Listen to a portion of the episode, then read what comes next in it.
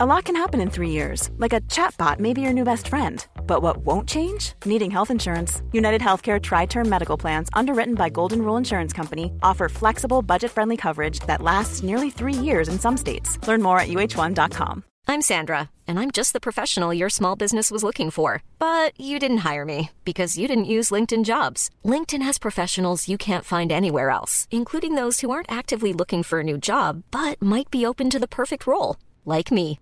In a given month, over 70% of LinkedIn users don't visit other leading job sites. So if you're not looking on LinkedIn, you'll miss out on great candidates like Sandra. Start hiring professionals like a professional. Post your free job on linkedin.com/people today. Many of us have those stubborn pounds that seem impossible to lose, no matter how good we eat or how hard we work out. My solution is PlushCare.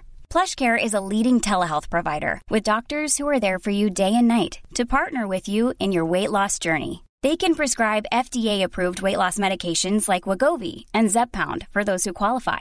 Plus, they accept most insurance plans. To get started, visit plushcare.com slash weight loss. That's plushcare.com slash weight loss. Io ora vorrei entrare nell'interno della riflessione che faremo durante questi giorni. È una riflessione che vorrei fare con una premessa e questa premessa è dedicata proprio al tema degli esercizi spirituali. Basterebbe soltanto evocare certamente le parole, l'incipit celebre di quel testo di Sant'Ignazio di Loyola del 1548, gli esercizi spirituali. Quando egli dice come il passeggiare, il camminare, il correre costituiscono gli esercizi fisici, così tutti i modi di esaminare la coscienza, di meditare, di contemplare e pregare con le parole e con la mente e scartare da sé tutte le affezioni disordinate si chiamano esercizi spirituali. E a questa definizione, che è sufficiente, proprio programmatica quasi, vorrei però aggiungere per tutti noi altre parole molto più vicine a noi è una cosa un po' curiosa, devo dire, perché io avevo pensato di iniziare questo dialogo con voi, perché l'ascolto è anche un dialogo. Avevo pensato di iniziare proprio con una citazione di una figura particolare, un po' originale, mistica. Però questa figura e questa stessa frase, senza che ci fossero connessioni, è stata citata proprio mercoledì scorso da lei, Santità, nel suo intervento durante l'udienza generale.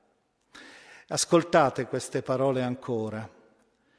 Sono di una donna, giovane donna. Dentro di me c'è una sorgente molto profonda e in quella sorgente c'è Dio. A volte riesco a raggiungerla, ma più sovente è coperta di pietra e di sabbia. In quel momento Dio è sepolto. Bisogna allora dissotterrarlo di nuovo. Era il 30 novembre del 1943 e ad Auschwitz, in una camera a gas, veniva cancellata la vita di questa donna che si chiamava ebrea, Etty Hillesum, Esther Illesum, una donna olandese di soli 29 anni e in quegli anni, in quei mesi, accanto a lei, senza che si fossero probabilmente incontrate, c'era Edith Stein, Teresa Benedetta della Croce, che entrambe stavano per compiere un po' il loro supremo sacrificio Ecco, io penso che anche per noi gli esercizi, questi momenti, sono un po' come liberare l'anima dal terriccio delle cose, anche dal fango del peccato, dalla sabbia delle banalità, dalle ortiche delle chiacchiere che soprattutto in questi giorni occupano ininterrottamente le nostre orecchie. E io sempre in questa premessa sugli esercizi Vorrei anche un po' spiegare il titolo che ho scelto. Tutti conoscono il motto lex orandi, lex credenti. È l'anno della fede, bisognava parlare della fede e anch'io ho pensato di scegliere un percorso tra i tanti possibili, me ne sono venuti in mente tanti, ma ho scelto il più semplice, il più immediato, quello che tra l'altro anche per me stesso fa parte un po' quasi della mia biografia perché ho passato buona parte della mia vita a studiare i salmi, ho scelto il Salterio, queste 150 composizioni oranti e poetiche. E ho voluto però cambiare quel motto, naturalmente conservandolo ancora, facendolo diventare ars orandi e ars credendi, anche perché il pregare è indubbiamente un'arte, un esercizio creativo che deve esigere, lo vedremo subito questa sera parlando in genere della preghiera, deve esigere anche passione, creatività, tutto l'essere dell'uomo coinvolto.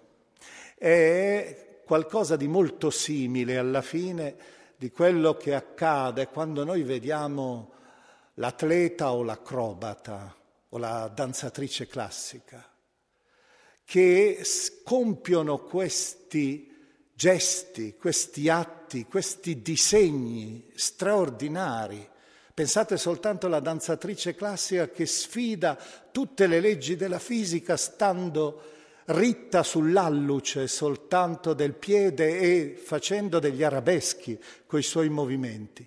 E lo fa con un abbandono, con una libertà, con una creatività straordinaria, senza pensare neppure ai movimenti che deve fare. E questo perché lo fa? Perché alle spalle c'è un lungo esercizio c'è una lunga ascesi, ascesi in greco, aschesi vuol dire esercizio, ed è per questo che c'è poi l'ascesa. Ecco, io penso che sia un po' necessario per la preghiera anche avere questa dimensione di bellezza, di creatività, di libertà. E abbiamo scelto proprio come percorso il salterio.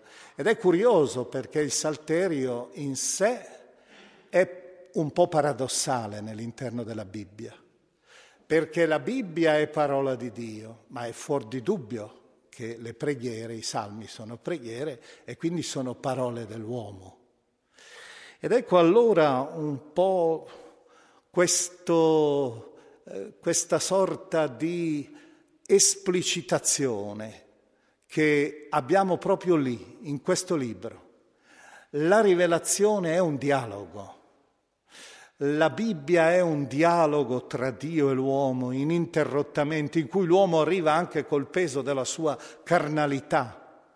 Pensiamo che non ci devono alla fine sconcertare tutte quelle pagine striate di sangue che ci sono per esempio nell'Antico Testamento, perché arriviamo noi, umanità, con tutta questa nostra storia, con la nostra miseria, se la Bibbia, scriveva Dietrich Bonhoeffer in un libretto suggestivo intitolato Pregare coi Salmi, se la Bibbia contiene un libro di preghiere, dobbiamo dedurre che la parola di Dio non è solo quella che Egli vuole rivolgere a noi, ma è anche quella che Egli vuole sentirsi rivolgere da noi. Ed è per questo che la tradizione giudaica, vedete, molto suggestivamente ha diviso il Salterio in cinque libri, come la grande Torah è in cinque libri. Al Pentateuco della parola di Dio c'è il Pentateuco della risposta umana. Ecco il nostro percorso nell'interno di questi salmi, il nostro esercizio orante, e soprattutto avrà due linee. Cominceremo subito da domani la prima linea, il primo percorso, ed è un percorso, io direi, più di tipo discensionale. È Dio che comincia a parlare. Proprio nell'interno di queste nostre parole è Lui che parla e si rivela. E costruiremo una serie, io ne costruirò sei, sei ritratti di Dio, con eh, volti, lineamenti differenti, perché gli esercizi comprendono anche la contemplazione, l'incontro col divino. È il volto di Dio che risplende quante volte nel salterio, cioè sul tuo servo fa splendere il tuo volto. Ma dall'altra parte ci sarà anche il movimento ascensionale. E il movimento ascensionale sarà nelle altre dieci meditazioni che noi faremo, nelle quali apparirà il volto dell'uomo, sua, la sua fisionomia con tante dimensioni quotidiane, anche fragili, misere, e vedremo questo nostro autoritratto davanti a Dio e su di esso noi ci rispecchieremo. Questa era la premessa che volevo fare anche per spiegare un po' il percorso che noi faremo durante questi esercizi e ora vorrei entrare nella meditazione di questa sera che è introduttoria di sua natura e che, come avete visto dal titolo, è affidata a quattro verbi, quattro verbi della preghiera. Sono un po' quasi i quattro punti cardinali di una sorta di guida che ci accompagnerà poi nel nostro pellegrinaggio spirituale nel Salterio come epifania della fede di Dio e dell'uomo che si rivelano. Sono verbi, capisco anch'io, un po' inusuali, perché se si dovesse guardare i manuali che si interessano di preghiera, di solito introducono altri verbi, pensiamo il supplicare, l'invocare nel dolore, oppure il lodare, il ringraziare nella gioia. Io invece ne ho scelti altri e comincio col primo. Il primo è un verbo fisico, respirare. È legato tra l'altro all'origine della parola orazione, os, la bocca, che prega, adorare, forse il bacio rivolto a Dio. Ecco, io eh, vorrei a questo proposito farvi sentire due testimonianze che sono illuminanti proprio per la scelta di questo verbo, pregare e respirare. Giustamente gli antichi, e che scrive qui un filosofo dell'Ottocento, Søren Kierkegaard, nel suo diario, giustamente gli antichi dicevano che pregare è respirare. Qui si vede quanto sia sciocco parlare del perché si debba pregare. Perché io respiro? Perché altrimenti morrei. Così con la preghiera. È lapidario. E dall'altra parte un teologo invece, cardinale anche, Yves Congar, nella sua opera Le vie del Dio vivente, continua così. Con la preghiera riceviamo l'ossigeno per respirare. Coi sacramenti ci nutriamo, ma prima del nutrimento c'è la respirazione e la respirazione è la preghiera. Ecco, da questo riusciamo a capire come se noi abbiamo una vita di scarsa preghiera, la nostra anima è asfittica se noi escludiamo l'invocazione, nost- il nostro spirito si strangola lentamente, se si vive in un ambiente di aria viziata anche, l'esistenza si intristisce, cioè la distrazione, l'incapacità di seminare preghiera anche negli impegni quotidiani. È per questo anche che abbiamo bisogno, avremo occasione di ripetere questo tema Abbiamo bisogno di far sì che ci sia il silenzio. La preghiera è alonata di silenzio, anche se non esclusivamente, come vedremo. Ecco, questa simbologia fisica per parlare della preghiera è tra l'altro proprio nell'interno del Salterio. Io adesso vorrei eh, leggervi un salmo io considero il più bello di tutti i salmi, lo riprenderemo ancora, è il Salmo 42 e 43. Io citerò sempre secondo la numerazione ebraica come tradizione, quella liturgica è un numero in meno. Ho citato 42 e 43, quindi 41-42 della liturgia, perché è un salmo solo, erroneamente diviso in due parti. E avremo occasione di meditarlo, ma vorrei ricordarvelo proprio per il suo avvio, ben noto, eh, perché eh, non è proprio il primo versetto, ma il versetto successivo è il famoso, il salmo Sicut Cervus, questo anelito, e per comprendere bene questo versetto che vi leggerò, che è il versetto 3 del Salmo, bisogna però evidentemente rifarsi all'originale, all'ebraico, che in questo caso è folgorante. Perché? Perché in ebraico c'è una sola parola, come molti forse già sanno, che dice contemporaneamente anima e gola, nefesh. L'anima mia ha sete del Dio, di Dio, del Dio vivente, ma contemporaneamente la mia gola ha sete di Dio, del Dio vivente. E poi il Salmo 63 che dice, Dio mio, Dio mio, dall'alba io desidero te solo, di te ha sete la mia anima gola, desidera te la mia carne in terra arida, assetata, senza acqua. Ecco, io direi questa fisicità importante Paolo la raccoglie. Offrite i vostri corpi come sacrificio vivente, santo e gradito a Dio. E questo è il vostro culto spirituale. Ecco, e questo che cosa significa per noi? Beh, significa che alla fine l'arte della preghiera e la preghiera deve essere qualcosa di compaginato con noi, quasi di istintivo. Eh, c'è una frase, sempre nella Bibbia, nel Cantico dei Cantici, che è eh, fatta in ebraico, sono soltanto quattro parole. Per tradurla invece bisogna fare un po' più fatica. Ed è la donna del Cantico dei Cantici, che fa una dichiarazione d'amore a mio avviso straordinaria nel capitolo quinto al versetto 2, quando dice, io dormivo, ma il mio cuore vegliava. Una madre non è tale soltanto quando compie alcuni gesti, lo è strutturalmente, lo è sempre. Così come un innamorato non lo è soltanto in alcune ore, lo è anche quando dorme.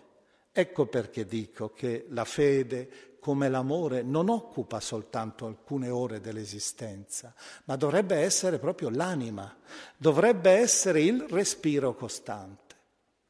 Il secondo verbo. Il secondo verbo, anche questo forse può sembrare un po' strano, è il verbo pensare preghiera e pensare.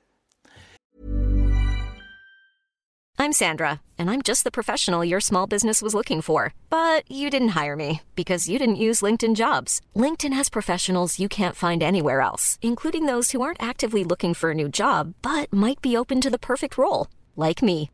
In a given month, over 70% of LinkedIn users don't visit other leading job sites. So if you're not looking on LinkedIn, you'll miss out on great candidates like Sandra. Start hiring professionals like a professional. Post your free job on linkedin.com slash people today. Burrow's furniture is built for the way you live.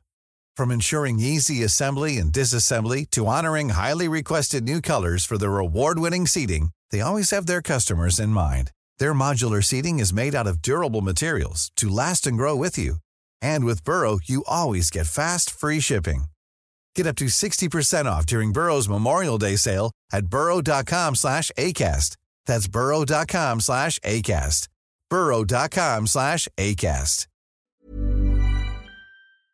E questo lo esprimo anche qui con una testimonianza di un poeta romantico della patria di Benedetto XVI, Novalis, che scriveva il pregare è nella religione ciò che è il pensiero nella filosofia. Il senso religioso prega come l'organo del pensiero pensa. Ecco, questo elemento è importante perché la preghiera non è soltanto semplice emozione, non è soltanto quell'istinto che dovremmo avere, quasi radicale. La preghiera è anche coinvolgimento della nostra ricerca di Dio. Non per nulla, ecco il grande motto, l'ex orandi, l'ex credendi. Si scopre anche Dio. Qui Tommaso d'Aquino, con la sua freddezza ben nota, è, è però luminoso. L'orazione, considerava l'orazione come un atto della ragione, della ragione, che applica il desiderio della volontà su colui che non è in nostro potere, ma è superiore a noi, cioè Dio. Ma vedete, un atto della ragione. C'è quindi anche questo percorso da fare quando si prega. Pregare, no, bisogna pregare l'arte, io dicevo, in modo bello, ma bisogna pregare anche in modo giusto, in modo corretto teologicamente. E devo dire che è curioso, e questo è possibile soltanto in tedesco, questo gioco di parole. Un filosofo che era lontano da temi religiosi come Heidegger, aveva coniato, invertendo però i termini, questa frase, Denken ist danken, pensare e ringraziare, e ringraziare io direi al contrario anche pensare.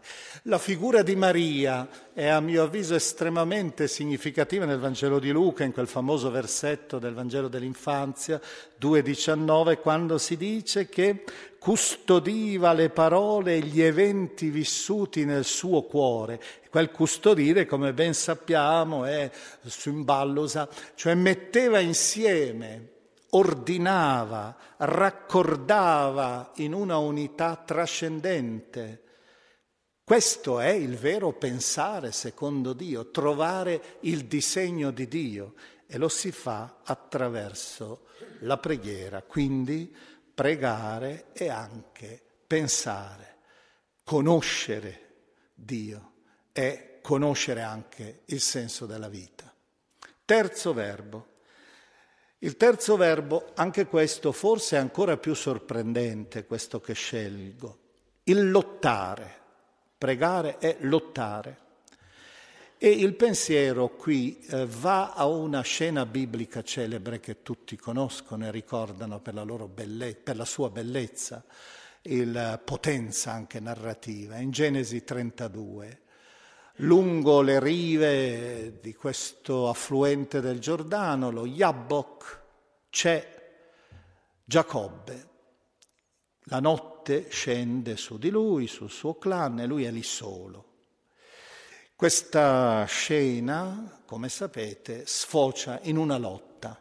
Si è detto la lotta con l'angelo, in realtà la lotta con un essere misterioso, che è Dio, alla fine. È curioso notare che Osea, secoli dopo, interpreta questo episodio come preghiera. Infatti nel libro di Osea leggiamo Giacobbe lottò con l'angelo, vinse, pianse e invocò la grazia, implorò la grazia. E di fatti si vede chiaramente che questa eh, lotta con Dio ha un risultato, ha un risultato efficace. Infatti quando sorge il sole, la mattina successiva, prima di tutto, Giacobbe non è più Giacobbe, si chiama Israele. Ha cambiato il nome, cioè nel linguaggio biblico ha avuto una vocazione nuova, una missione nuova, è diventato un altro ed è stato colpito anche nella sua realtà fisica, cioè nella sua persona, zoppica, colpito al femore. Ed è per questo che allora la, una delle preghiere più comuni nel salterio stesso, ma anche nella gente semplice che noi incontriamo. Qual è? È un po' la lotta con Dio, dobbiamo dire, è la supplica, il lamento.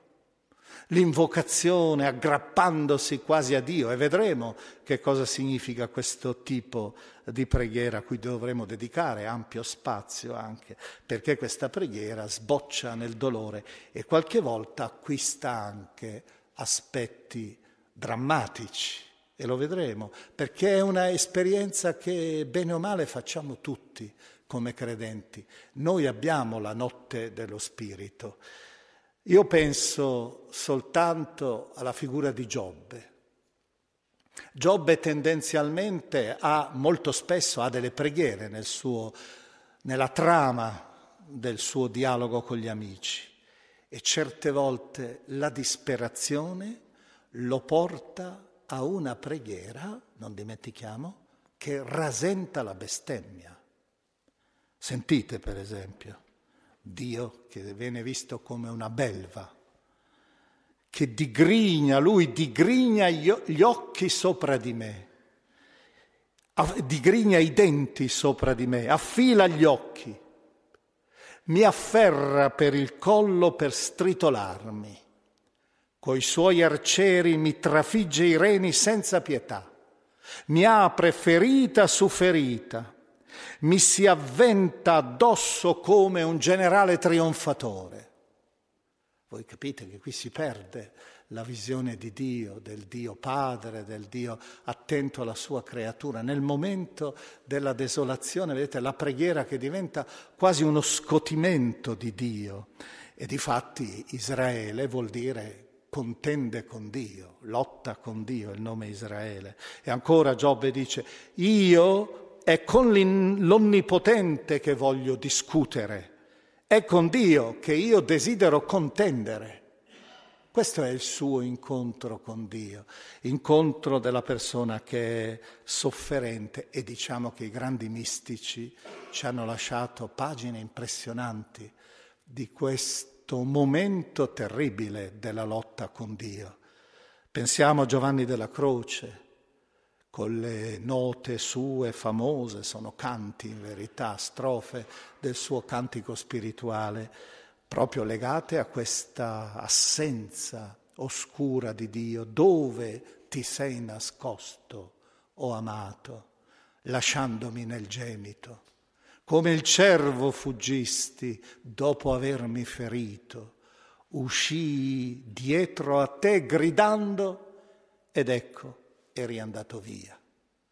E qui è un'allusione naturalmente al Cantico dei Cantici, quando la donna, dopo non aver risposto immediatamente all'amato per due volte nel Cantico, esce nella notte e la notte è vuota, Dio non c'è più, è il silenzio di Dio sul quale dovremo poi anche in qualche modo anche noi interrogarci. La notte dello spirito, l'aridità, il deserto di Teresa d'Avila, per esempio, è la stessa esperienza della lotta con Dio. E forse, diciamolo, perché nel Salterio abbiamo anche un salmo, che forse avremo occasione di citare, il Salmo 88, che non ha nessuna lama di luce all'orizzonte è proprio solo un grido disperato. Tant'è vero che le ultime parole sono mie compagne sono soltanto le tenebre. Ecco, e questo vuol dire che Dio certe volte gradisce di più questa preghiera da lotta di una persona desolata. Quante persone noi troviamo che hanno tra le braccia un bambino, per esempio, che sta morendo Proprio ieri ho ricevuto una lettera di amici miei che hanno un bambino che, a cui è stata diagnosticata una distrofia muscolare di primo livello, per cui sicuramente non raggiungerà il primo anno di vita.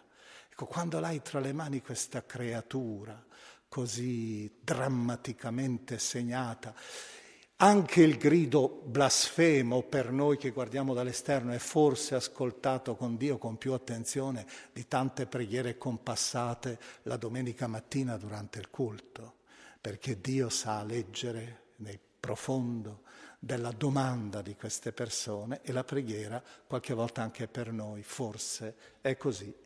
Ed eccoci all'ultimo verbo, alla fine si ha l'incontro pieno però. Il quarto verbo della preghiera è l'amore, amare. È inevitabile, se è dialogo, suppone l'abbraccio. Certo, non è così facile, devo dire, nell'interno delle esperienze oranti di tutto il mondo, di tutte le religioni, tutte le religioni pregano, non è facile trovare in tutte coniugato questo verbo. Perché, per esempio, se noi guardiamo eh, certe religioni molto marcate sulla trascendenza, Dio non è, non può essere così avvicinato a noi da essere abbracciato. Eh, pensiamo per esempio all'Islam. C'è quel famoso hadith di, di Mohammed che è, dedicato proprio in un certo senso al rapporto con Dio. Dice, ricordati, o oh fedele, Dio è il sole, tu sei una pozzanghera d'acqua. Qualche volta la pozzanghera d'acqua riflette il sole, ma non cessa mai di essere pozzanghera. Cioè la distanza, non avverrà mai un abbraccio. E questo credo che sia proprio un'esperienza di tante religioni.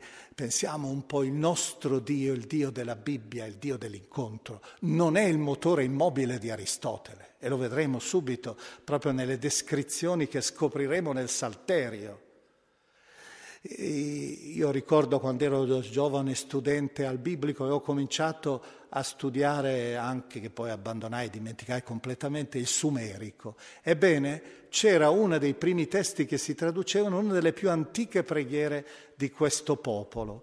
E questa preghiera diceva così, O Dio Enlil, le tue perfezioni fanno rimanere attoniti, ma tu sei come una matassa arruffata che nessuno riesce a sciogliere, a dipanare, un arruffio di fili di cui non si vede il bandolo.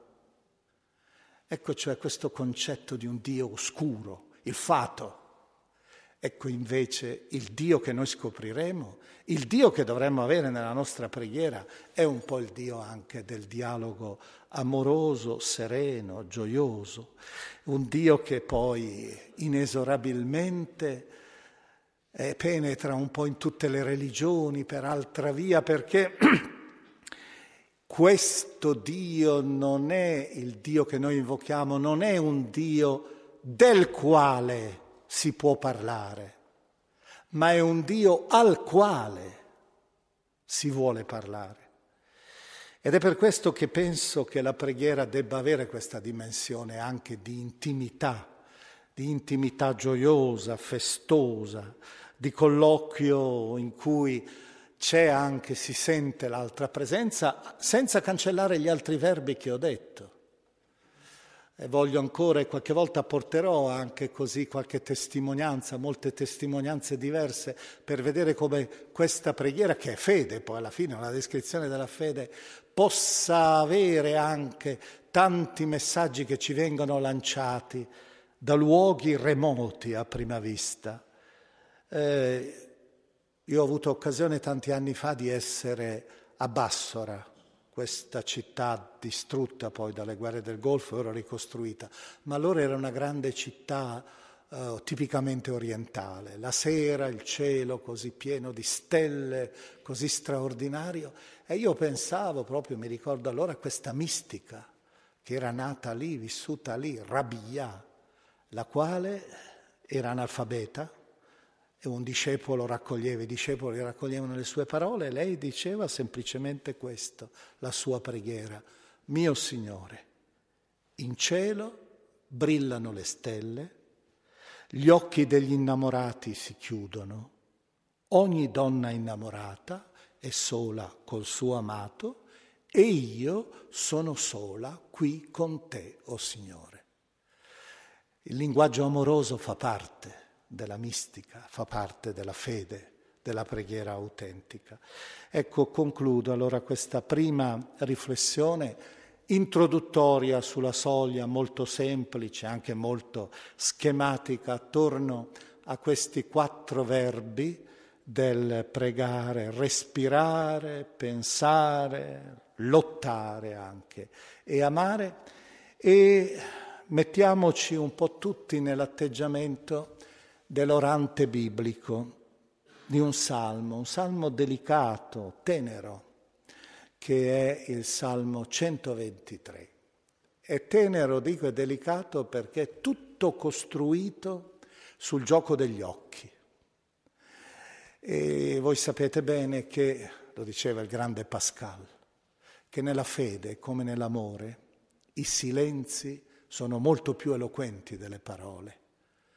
Due innamorati veri, quando hanno esaurito tutto l'arsenale dei luoghi comuni del loro amore, ripetendosi lo stereotipo anche dell'amore, se sono veramente innamorati, si guardano negli occhi e tacciono. Ecco perché questo orante ci dice che alla fine la preghiera, come la fede anche, è un incrocio silenzioso degli occhi che fa sbocciare la vera contemplazione orante. Certo, non facile da raggiungersi, ma se si è innamorati, appunto. A te elevo i miei occhi, a te che siedi nei cieli Ecco, come degli occhi, gli occhi dei servi alla mano dei loro padroni, così i nostri occhi sono rivolti al Signore nostro Dio finché abbia pietà di noi.